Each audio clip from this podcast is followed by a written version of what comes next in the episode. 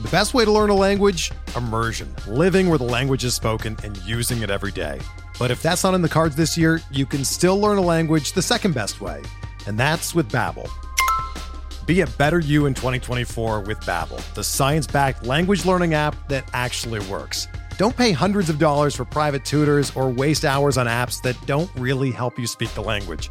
Babbel's quick 10-minute lessons are handcrafted by over 200 language experts and help you start speaking a new language in as little as 3 weeks. Babbel's designed by real people for real conversations, and their tips and tools are approachable, accessible, rooted in real-life situations and delivered with conversation-based teaching so you're ready to practice what you've learned in the real world. Here's a special limited time deal for our listeners. Right now, get up to 60% off your Babbel subscription at babbel.com slash bluewire. That's 60% off at babbel.com slash bluewire, spelled B-A-B-B-E-L dot com slash bluewire. Rules and restrictions apply. This podcast episode is brought to you by Coors Light. These days, everything is go, go, go. It's nonstop hustle all the time. Work, friends, family expect you to be on 24 7. Well, sometimes you just need to reach for a Coors Light because it's made to chill. Coors Light is cold lagered, cold filtered, and cold packaged. It's as crisp and refreshing as the Colorado Rockies. It is literally made to chill. Coors Light is the one I choose when I need to unwind. So when you want to hit reset, reach for the beer that's made to chill. Get Coors Light in the new look delivered straight to your door with Drizzly or Instacart. Celebrate responsibly. Coors Brewing Company, Golden, Colorado. Support for this podcast comes from US Bank. US Bank wants to know how you reward yourself because they have cards that make every day more rewarding. Are you a points order, cashback guru, low intro APR lover? With US Bank, it's up to you because they have the cards to fit your lifestyle. So earn more whether you're shopping at a gas station or grocery store, even while planning a staycation. Learn more at usbank.com slash credit card. U.S. Bank credit cards are issued by U.S. Bank National Association ND. Some restrictions may apply. Member FDIC.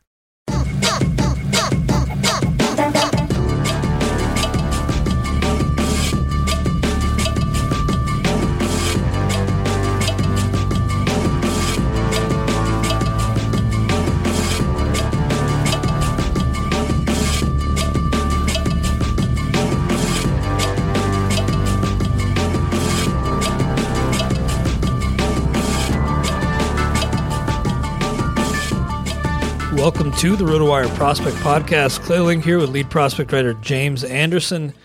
James going to be talking about some notable spring performances from prospects, your outfield tiers article, also talking a little TGFBI, the Great Fantasy Baseball Invitational. Look, I, am going to be honest. I stand by the fact that I, I didn't want this level of competition. I'm selfish. I wanted all the glory, uh, again, that comes with the overall.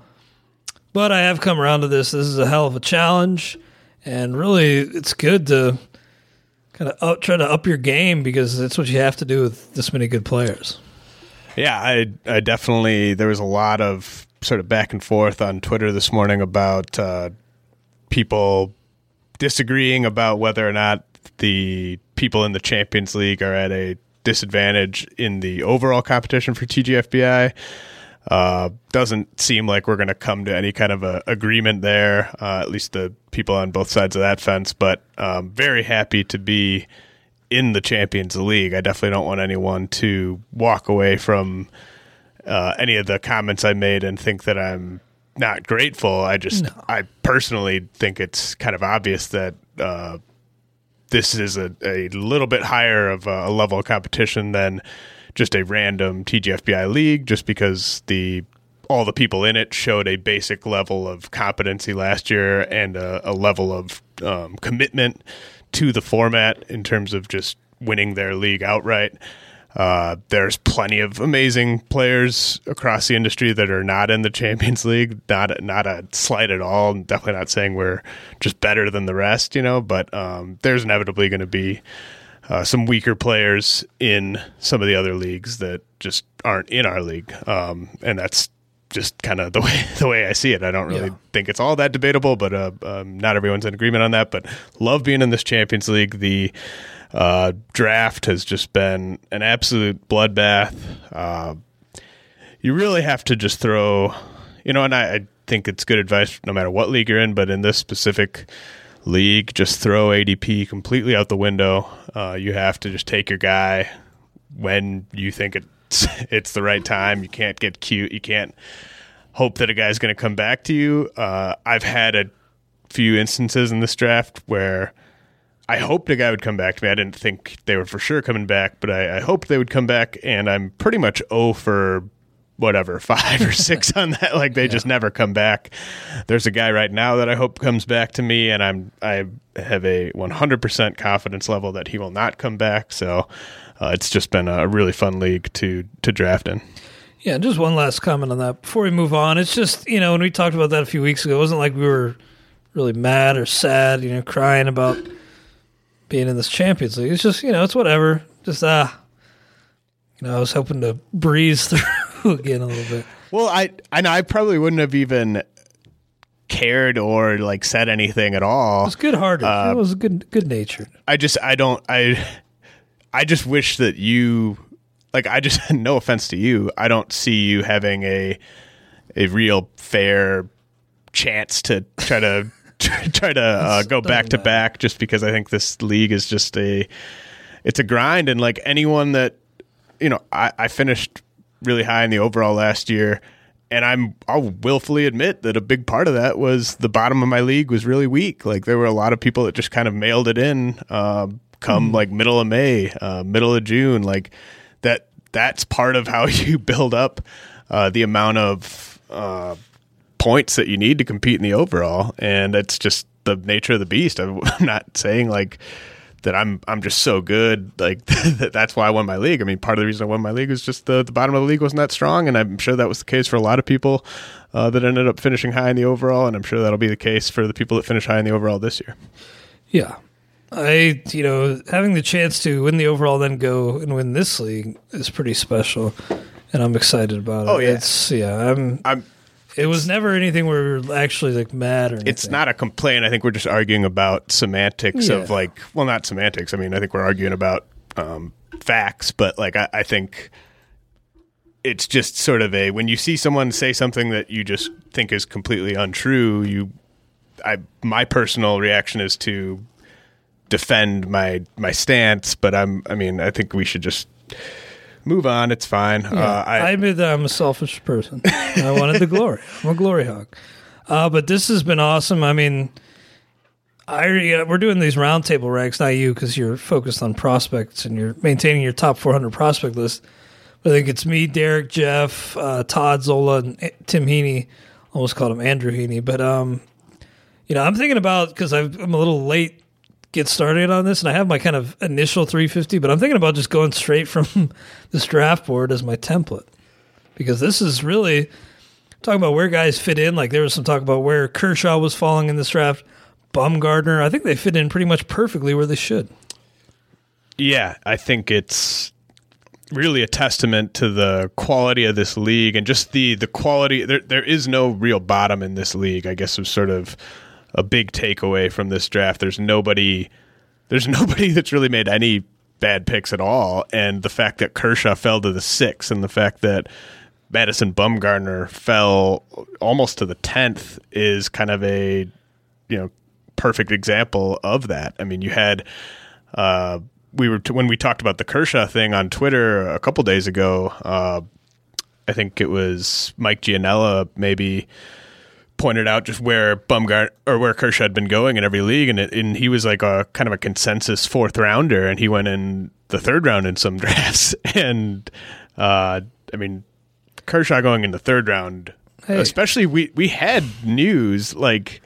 It, it's not like this all just popped up after the draft started. It, mm. It's just He'd already really, had that first shutdown. Yeah, it's kind of mind boggling for him to go in the third round, and and I think it's kind of crazy for him to even go in the fourth round. And uh, he went to the sixth round in ours, and I think there's already a little buyer's remorse possibly there from uh, Kenyatta Storm, who took uh, Kershaw there. So it's it's just a situation where I can't imagine the scenario where I end up with him anywhere. And and Bumgarner, I mean, I don't know. I, I he wasn't the top pitcher on my board even when he went in the tenth round in yeah. in this draft. So it's it's kind of a the room's a little too smart for me. I don't I don't I don't care for how tough this room is.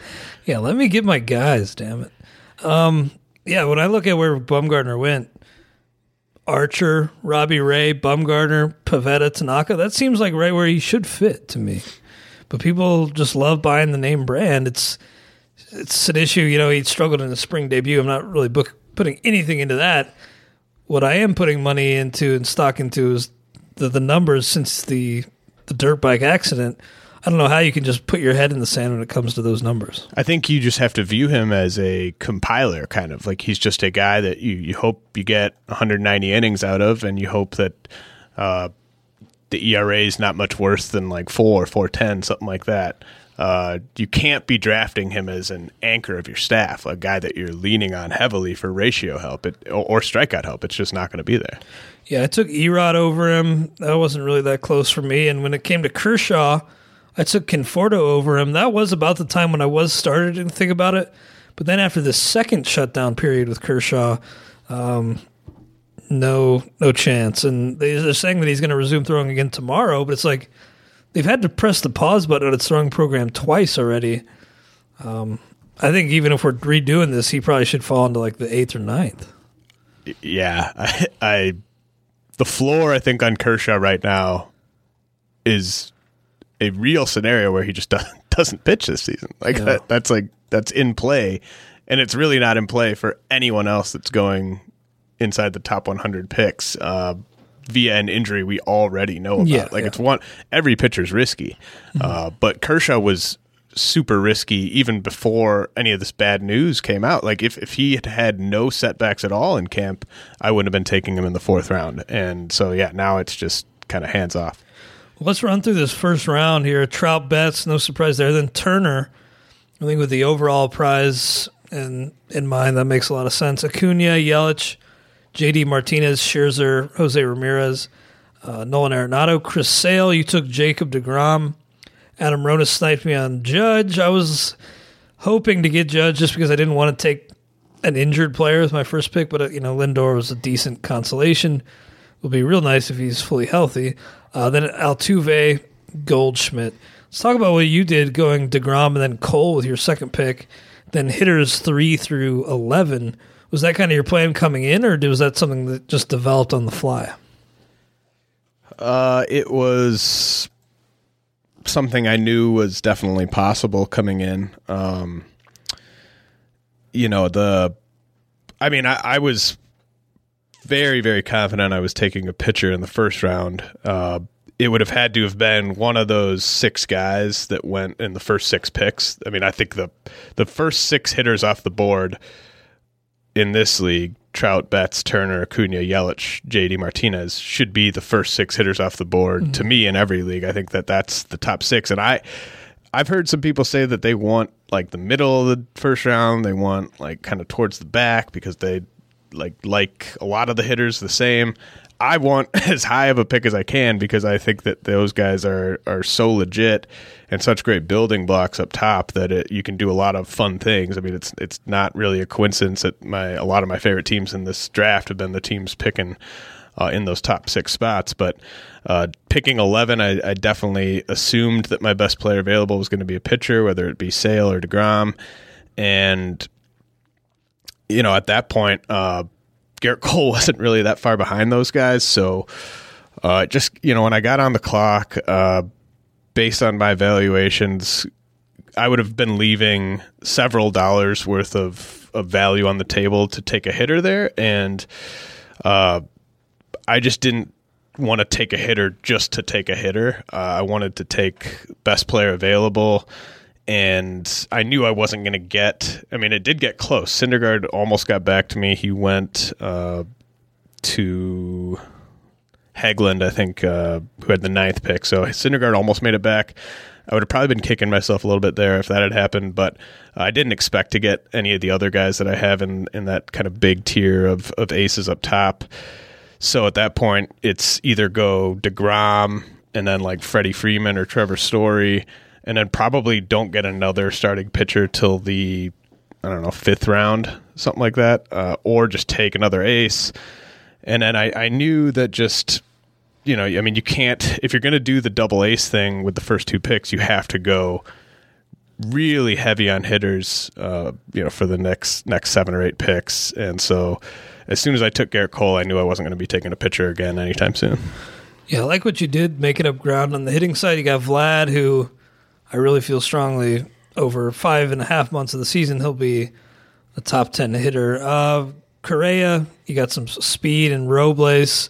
Uh, Tim Anderson and Buxton. I'm looking forward to seeing how you piecemeal the rest of the staff together, though, because you got you got your third pitcher. You waited all the way until tw- round 12 to get Rick Porcello, who I didn't think was a a really good value there. Yeah, how about that staff? Uh, SP3, Rick Porcello. Wow. Hey, but that's a hell of a top three, and really having only three pitchers through 12 rounds, is not the end of the world. I I spent big up top with three straight hitters, but then I loaded up kind of in the uh, four through uh, ten range.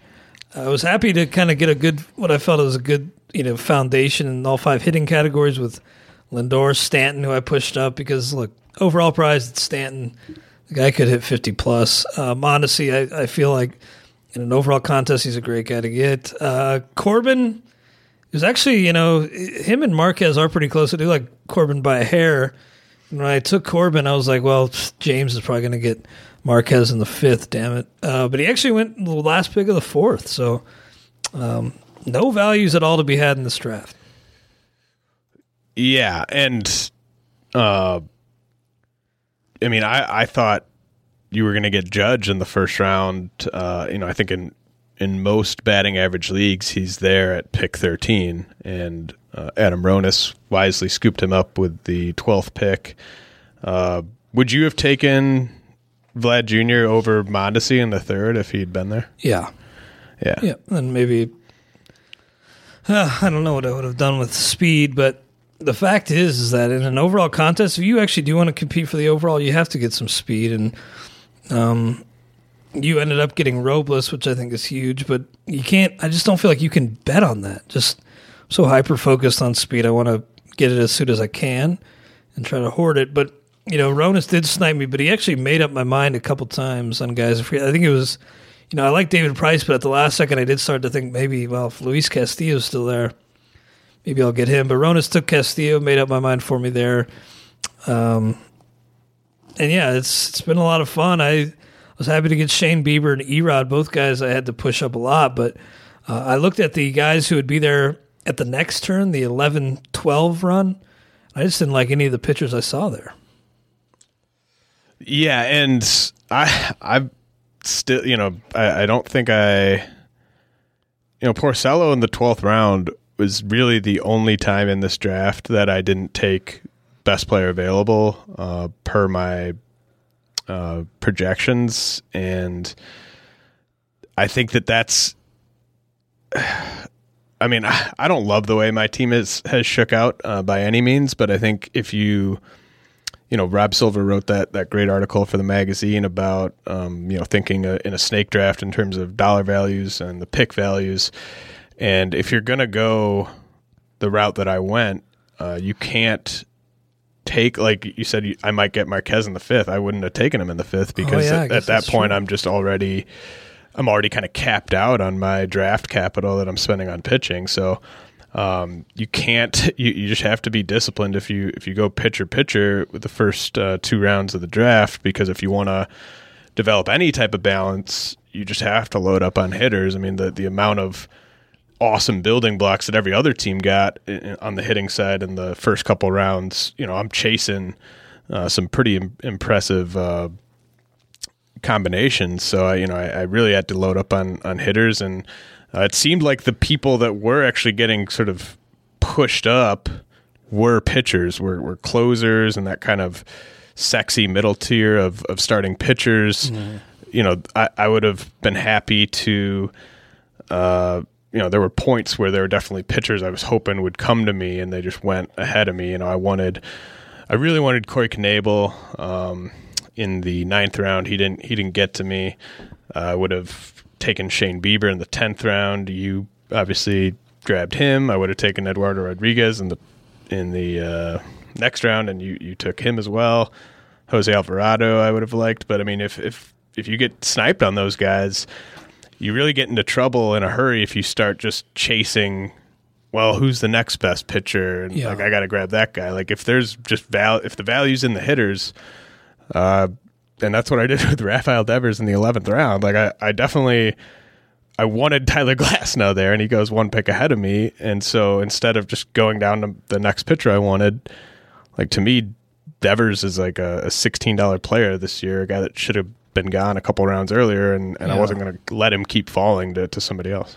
Yeah, when I took Erod, I was considering Devers and Moose, another guy. I was like, these guys have no business being on the board. But when you go hitter, hitter, hitter, and you you want to get at least some of these guys you really like in that range, and uh, I missed out on Musgrove later, so I'm glad that I just was aggressive in getting at least two of my guys in that range that I really like in Bieber and Rodriguez. Anything else that really caught your eye? I mean, we're only not even 12 rounds into this, but anything else you want to mention before we move on? Um, I you know I loved that you grabbed uh, Michael Conforto where you did in the the sixth round. Um, you know I think that's I like a that's a little bit ahead of his ADP, I believe. Um, but that's what you had to do in the, in this draft. Um, you know, I've reached on Austin Meadows in the ninth, and uh, there's definitely some a, a risk that maybe he, you know, if he doesn't lead off against righties uh, and he is in a strict platoon against lefties, that could backfire. But I think there's a, a ton of upside there. Um, and so, like, you know, reaching up, like Luke Voit, I really wanted in the eleventh round, and and Rudd from Baseball HQ popped him, you know, 30, 40 spots ahead of his ADP. I wasn't surprised at all. I was just pretty bummed out about that. yeah, me too. I I, was you- hoping to get one of him, Voit or Devers. Yeah, I mean, I, I think the the lesson is just, and I mean, this applies to home leagues too. Just go get your guy hmm. when you when it gets to like a point where you are kind of zeroed in on a guy. Just take him. Don't don't be like, well, I could probably get him in the this round. Like, Yeah. just just go mean, get within him. reason, though. But yeah, I, I'm with you. Well, especially once you get like outside of the top hundred picks. Yeah. there's just there's not a clear cut like oh that's that's a reach. You know, True, like yeah. any- Trust your analysis. yeah, exactly. Yeah, trust yourself. Trust the work you put in, and you should be good. Um, one guy he took was Buxton. You cannot be accused of you know inflating him, pushing him up because this is really the exact same spot you took him in the November what first or second Arizona Fall League draft, uh, first pitch Arizona. So you know you were kind of roundly booed out of the building when you did that. I don't know if they're going to let me back next year. Who would take him in the twentieth? No. um, but look, he's the guy who's getting a ton of inflation right now, and I want to just talk to you about notable spring performances we've seen so far. Buxton now going in like we well, Howard Bender tweeted us that he went in like the fifth. So you're basically getting no discount on Buxton now. Um, Ridiculous. It- yeah, and it's that's where it kind of, you know, a, a room where, you know, the room might have been a, almost too smart on Buxton and this this scenario where everyone was just like, oh, I'm not going to overreact, not going to overreact, and like you said, like I got him the exact same place I got him uh, four months ago, which is fine. I mean, I I would. I would not have been devastated to miss out on Buxton. He was kind of a target. Uh, I would have taken. yeah, I was deciding between him and Luke Voit there, but you know, like you like you mentioned, I I'm trying to compete in the overall, and even if I think I have enough speed to finish, you know, top third in our specific league, there you're going to need a ton of steals to Yeah. be competitive in that category in the overall, and You're like 130. yeah, and You get like 80th percentile In the according te- to Jeff's math. in the tenth round, um, and we I think we talked about this when we got back from Arizona. Like in the tenth round, yeah, I mean you there's there's risk in Byron Buxton, and definitely throw out what he's doing in in the spring. If you liked him two weeks ago, you should still like him. If you didn't like him two weeks ago, I think you should hold firm there too. But uh, it's not like the tenth round is just a, a money pick that just always works out. Like we we look back at uh, the tenth round ADP from last year, and there were just as many busts as there were hits in, in just the tenth round of the draft. So it's not like you're It's really gonna be the case this it. year, too. Yeah, exactly. So Inevitably. Um, you know, of Robles, Meadows, and Buxton, I'd be surprised if all three of them work out as I as I hope they will. I mean, I, am kind of hoping to go two for three there, and mm. I think the upside is is worth it on those three guys, especially in a league with an overall prize. I probably wouldn't have that much risk uh, in my as my first three outfielders, though. Like for like the Tout Wars draft and hold, I I am much more willing to take on risk in this specific format. Nice. Um, another guy who's getting some buzz, quite a bit of it, Chris Paddack with his spring performance. He's a guy that we talked about recently. I did think the the quotes from um, the skipper there. Let me dig these up. Oh yeah, Andy Green said he has a good chance to make the rotation. Probably not opening day, but um, I think he should go to the mound every day, expecting to make the rotation and pitching to make the rotation. Um, again, this is a, a, classic situation where they probably won't start him in the year at the major league level because they want to gain that extra year of service time. But we talk about Jesus Luzardo and his path to, to major league innings. Chris Paddack may have, you know, as clear a path as he does.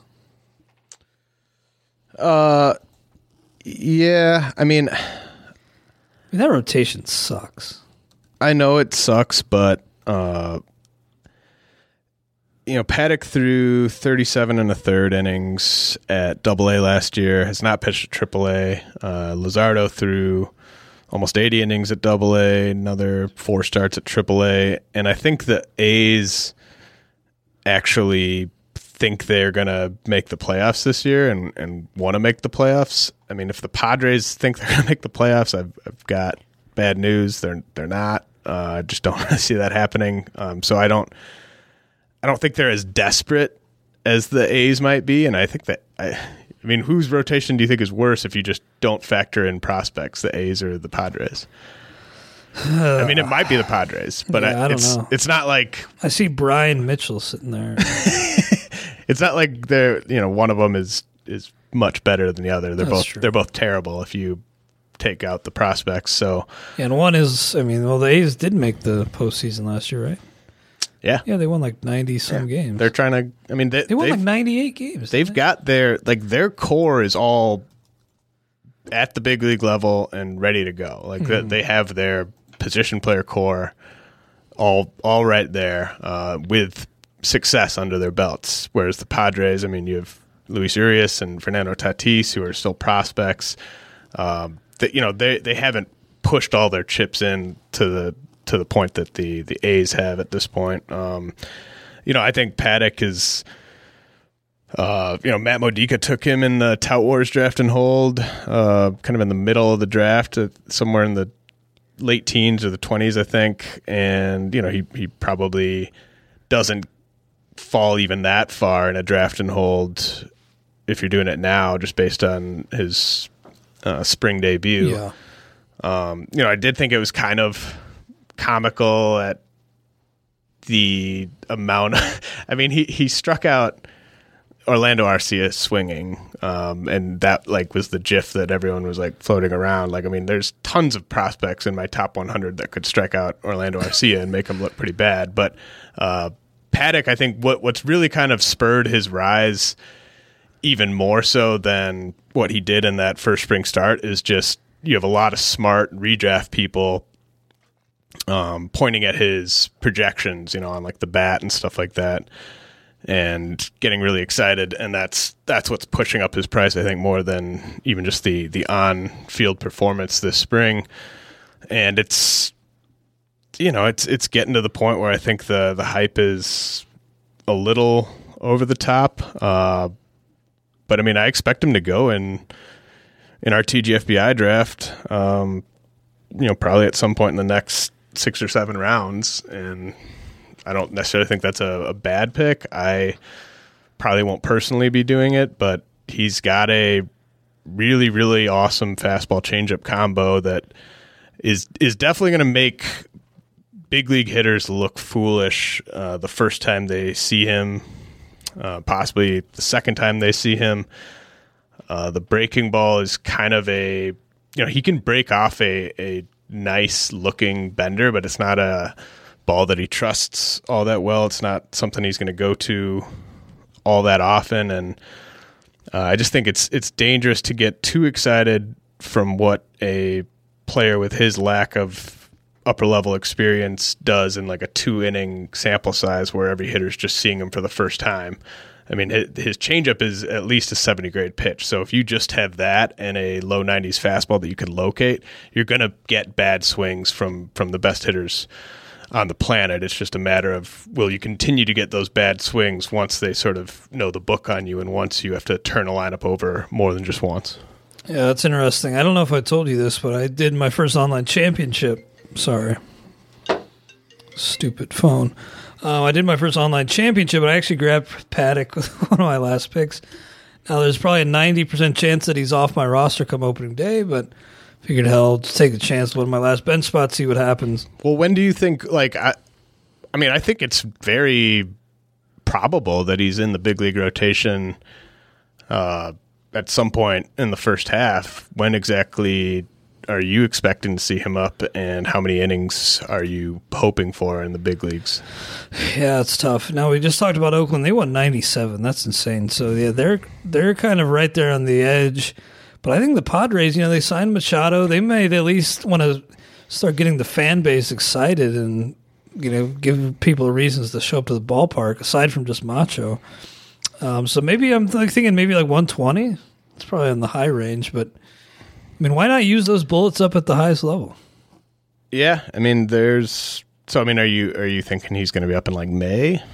Yeah, I think that's fair. I mean, maybe if he like really dominates over the rest of the spring, maybe it's maybe it's late April. Um, but I, I just kind of wanted to take that flyer and see how he fared because yeah, he kind of breaks the projection systems with just how good the minor league numbers have been. They try to, you know, make that turn that into like a major league equivalency, whatever, and it kind of breaks the systems a little bit. So I, I'm with you that some of those projections you'll see are a little optimistic, but he's the kind of guy who could be, you know, a pretty big difference maker if he is in the majors for a lar- large chunk of time. Yeah, and I think it's if he yeah if he has another good good start like if his next start is is really good then I can almost promise you I won't own him anywhere. Um, yeah, you're the voice of reason, and I appreciate that. Um, I'm kind of drinking the Kool Aid myself, but well, it's um, obviously like with all this stuff, and the next guy that I want to talk about. I mean, it, it can all pan out. Um, obviously, he's talented enough to be a good value. Like, I wouldn't be surprised if, on a per start basis, Paddack was a like a top thirty fantasy starter this year. But I just don't think it's realistic. I, or I mean, I don't think it's uh, something that you should be paying for. I think you should mm-hmm. just treat him like. I mean, look at look at his experience. Look at how many innings he has at Double A. Look at the fact he hasn't pitched at Triple A. Look at the fact that he rarely throws his his breaking ball. Uh, I mean, the the fact that he's probably not going to get much run support. Um, I mean, there's there's a there's enough things that I don't interest me in formats where there's only just a seven man bench that I you know I would probably turn to other guys. But you know, what about Forrest Whitley? I mean, he kind of is a in in a similar situation in terms of experience in the minors to Paddack. Uh, I think you know he's obviously a much better prospect. No slide on Paddack, but I mean Whitley's maybe the best pitching prospect the last like five years. So um, I mean he's just better. He's got a bevy. Like I, I always say, Paddack might have the best changeup in the minors. If it's not him, it's probably Forrest Whitley or Jesus Luzardo, who are both ranked ahead of him, and those guys also have uh, plus breaking balls. Um, you know, Whitley's got a couple plus breaking balls, but Whitley hasn't pitched at AAA either. And with the Josh James injury, you know, he might and Collin McHugh. Yeah, I mean, he might be on the same sort of track as Paddack to, to where we see him a little earlier than I than I expected to this year. Yeah, he's a guy that I think should be definitely moving up boards. He actually, I wouldn't be surprised if he went pretty soon in this um, TGFBI because it's overall component. And yeah, with that's that's too bad. Same day, Josh James and uh, Collin McHugh. Poor Astros. You know, when are they going to catch a break? Um, you mentioned some other another performance you wanted to talk about real quick. I just wanted to mention that I thought Yusei Kikuchi looked pretty good against the Reds the other day. uh, made Votto look pretty bad. And yeah, there was some talk that that pitch that got Votto, maybe it wasn't so great of a pitch. It was kind of hanging there. But the the quotes from Votto about how he throws this kind of traditional old school curve, just the way he hides it, makes me think that Kikuchi, even though you're not going to get really any two star weeks out of the guy, given his pitching schedule, could be a guy that you feel pretty good about starting on a one start, uh, maybe 15 weeks of the year. Yeah, absolutely. I'm kind of surprised he's still out there in our league. Uh, Yeah, to be too. honest, I mean, who who do you how do you rank Kikuchi, Whitley, and Paddack just for your sort of preference for for Good 2019? Well, I'd have Paddack last just because he's a lottery ticket. And if the price gets any higher than a lottery ticket, then I'll be out. But right now, he's basically free, like last pick of the draft kind of guy in most leagues, and maybe not so much anymore. But if the price gets much higher, I'll probably be out. But right now, I have him last. Now, I'd probably, in light of today's injuries to the Astros staff, probably have Whitley like a hair over Kikuchi, but I could see flip flopping those two. Yeah, what I mean it's it's so tough. Uh, there, I'm always hesitant to, you know, I, I like going for the pitching prospects that are going to start the year in the minors. Once all the semi-comparable guys that are going to open the year in the big league rotation are off the board, Yep. I don't really like jumping. You know, when there when there's good big league pitchers out there, I don't just I don't like the idea, especially given the the seven man benches in this league. I don't like the idea of taking uh, the pitching prospect who we don't know when he's going to be up over those guys. Uh, but yeah, I mean Whitley, Whit- Whitley's definitely good enough where he could have a. Like, do you remember Strasburg's rookie season? Yeah. Um, like, I, I think Whitley could kind of have that type of year in terms of just being appointment TV uh, for all of his starts, even though they're you know, there might only be a, a dozen or 15, 16 starts for him this year in the big leagues. Uh, that per start basis, uh, I think, gives him the edge probably over Kikuchi for me. Interesting. Uh, there, there was another spring performance you wanted to mention. Well, no, there? I actually I was I was going to talk about that Astros oh, I uh, situation. So yeah, uh, well, like Yeah. just I think the Whit the Whitley uh, Paddack kind of correlation is is just really sort of fascinating Yeah. because you know Whitley's not out there breaking any projection systems, but I mean you're not going to find an evaluator anywhere who would compare those two pitchers. Uh, and I just think it's kind of interesting that like you might there might be a yeah, I can see there being a TGFBI league where they, they go very closely together in the Yeah. draft, and uh, I just think that that's an interesting corollary. Yeah, it's. I'm fascinated to see how when these guys get the call and how they fare. Um, yeah, not a not a lot else that's really caught my eye this spring. Domingo Santana's homer off uh, Alex Wood, just crushing it. The dead center field. He's a guy that I like as a value right now. He's going like inside the top 100 last year, so um, he should be coming off the board probably pretty soon in this TGFBI draft. Uh, but James, I want to run through your latest farm futures article uh, while we have a little bit of time here. Running a little long already, already 35 minutes. But uh, your latest farm futures, uh, I'm sorry, I'm bringing it up here. Outfield tiers. Uh, this is a good one. The, the top tier, no surprise, Eloy Jimenez and, and Victor Robles. And tier two, Nick Senzel, Kyle Tucker, Alex Kirilloff, and Jo Adell. Is Senzel a guy? I know you took him in the Tout Wars draft and hold. Is he a guy that's even still moving up your board? Like, how big of an impact could this guy make if he is indeed in the majors for uh, most of the year? Uh, I think he's just a really great combination of floor and ceiling, uh, and you don't. You know, there, there's a chance that he's just a really good value right now in drafts because he's people just haven't really been taught. I mean, the the Reds came out and said he's like the favorite to be the opening Yeah. day center fielder, and I don't. He came think- out and said that he doesn't believe him, I, which I like his honesty. I I agree. I agree with him. I, I don't believe him either. But No. uh, He had, two, he had two hits today, by the way. yeah, I, I mean, I think he's. It's it's looking like he's going to be up. Um, maybe in April, maybe around the same time we see Eloy and Vlad, and if that's the case, he should be going inside the top 200 in every draft. Uh, you know, I don't think he should be going ahead of Victor Robles because of the the speed component with Robles. Although Senzel's going to steal um, double digit bases probably this year. I don't think he should necessarily be going ahead of Eloy Jimenez because of.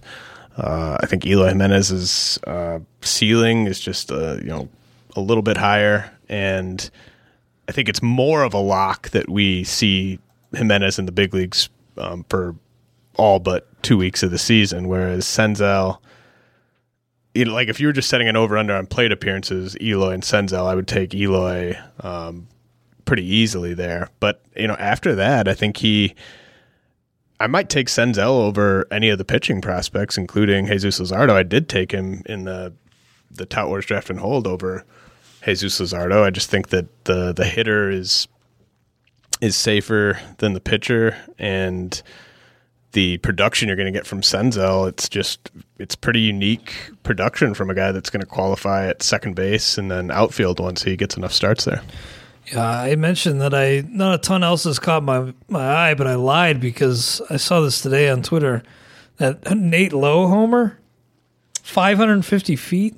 What? Now in the air it was only four forty eight, but yeah, the initial estimate was five uh, sixty seven according to Mark Topkin of the Tampa Bay Times. So I mean, I I think you've been pretty high on Lowe for a while, right? I mean, what's you would seem pretty blocked, but is he a guy who is maybe should be on mixed league radars? See, I yeah, I've I've never viewed him as blocked really at all. Uh, I mean, I think he's better than anyone on that depth chart at first base or DH. So, uh, I mean, the the Rays just have a ton of okay guys, but the guys that are really good, like the those are unique players on that roster. I mean, they're they're more about depth than they are impact talent, and that's part of why.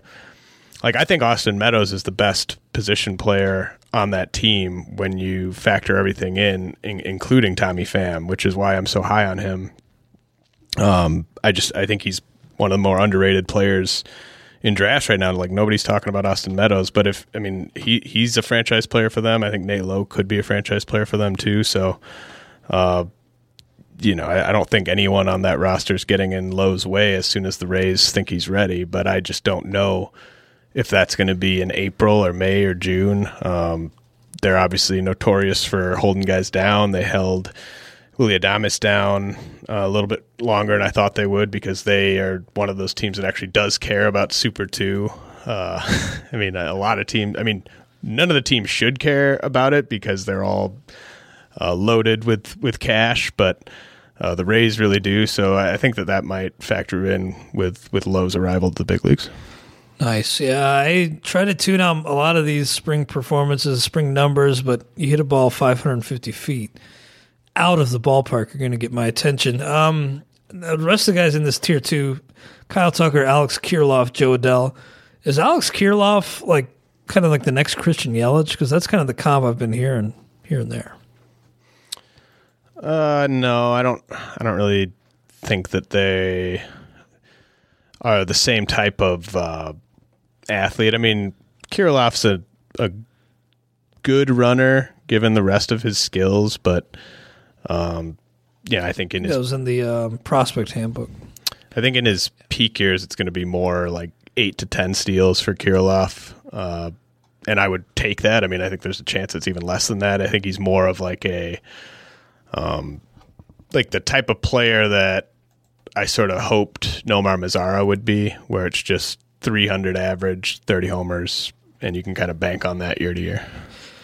Nice. Jo Adell, we all know about his athleticism. Excited to hopefully see him this year. Then Kristian Robinson in a tier of his own. What separates him from the, the tier four guys? Victor Victor Mesa, Trevor Larnach, uh, Yusniel Diaz, George Valera, Taylor Trammell, and Jesus Sanchez. Uh, he's got superstar upside, and I don't think anyone in that tier really does. I mean, maybe you could say Valera or Trammell does. Um, I think it's unlikely that you get that type of across the board contributions from Trammell, and I think Valera we just haven't seen enough. Uh, it's possible Valera could be up in that tier if he hadn't gotten hurt last year. But Robinson, you know, we've talked about him a ton. I think he's a nice sort of you know, if you're trying to say who's going to be like the top three, top four prospects this time next year, and you're asking me to pick from outside of like the top 15, I think he would be my, my top pick for that. Nice. I just started up the Sirius XM Dynasty League, and I was hoping Kirilloff would still be there, like because I'm picking 15th out of 15. He went one pick before me, so I grabbed Ryan Pressly because it's a save plus saves plus holds league. This is my window right now, but I'm kind of hoping Kristian Robinson's still there on the way back. Um, James, that'll probably do it for the prospect talk. I do want to just quick touch on our next entries into our lists of the most memorably bad hip hop songs. Mine is one that actually killed a guy's career entirely, and that's Lil Flip Sunshine. Wow. Woof. Uh, I was actually a big Flip guy. Uh, Underground Legend was a banger. I, I, was into that. Then he comes off with uh, Sunshine, and it was just no shares, no thanks the rest of the way. um, I, I like Lil Flip too. Uh, I'm trying to think if I've if I've heard that song. Maybe I have, and I just tried to erase it from yeah, my memory. Put it um, out of your um, mind. He should have should have stayed. You know, kept kept it with his bread and butter. I mean, he had a good thing going there. I don't know why he tried to. Yeah, this is the way we ball. Up. Still bangs.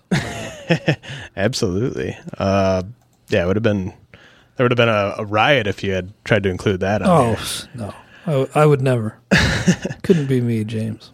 Uh, so I got to take another shot at at Bad Boy, uh, but it might not be where you you're expecting me to go. You're expecting me to go with Puff Daddy, I'm sure. I'm expecting like the Godzilla theme song. That's actually a good one. I hadn't thought about that. Might have to include that, in a later entry. On my list, although it's fluid right now.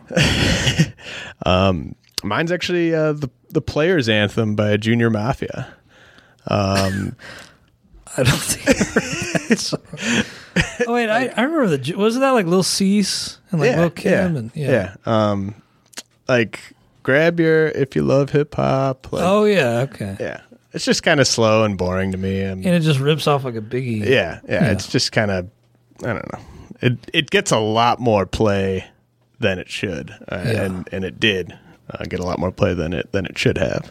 Thanks to Andrew, by the way, for rounding up all these songs in a Spotify playlist, maybe the worst Spotify playlist of all time. Yeah, we appreciate it. It's a kind of a fool's errand to, to to compile a list that nobody in their right mind would listen to. But it's a funny gag, though. Good for some yucks. yeah, uh, we appreciate it, Andrew, and we appreciate you sharing your sharing your insight with us, James. Be back with you next week on the RotoWire Prospect Podcast.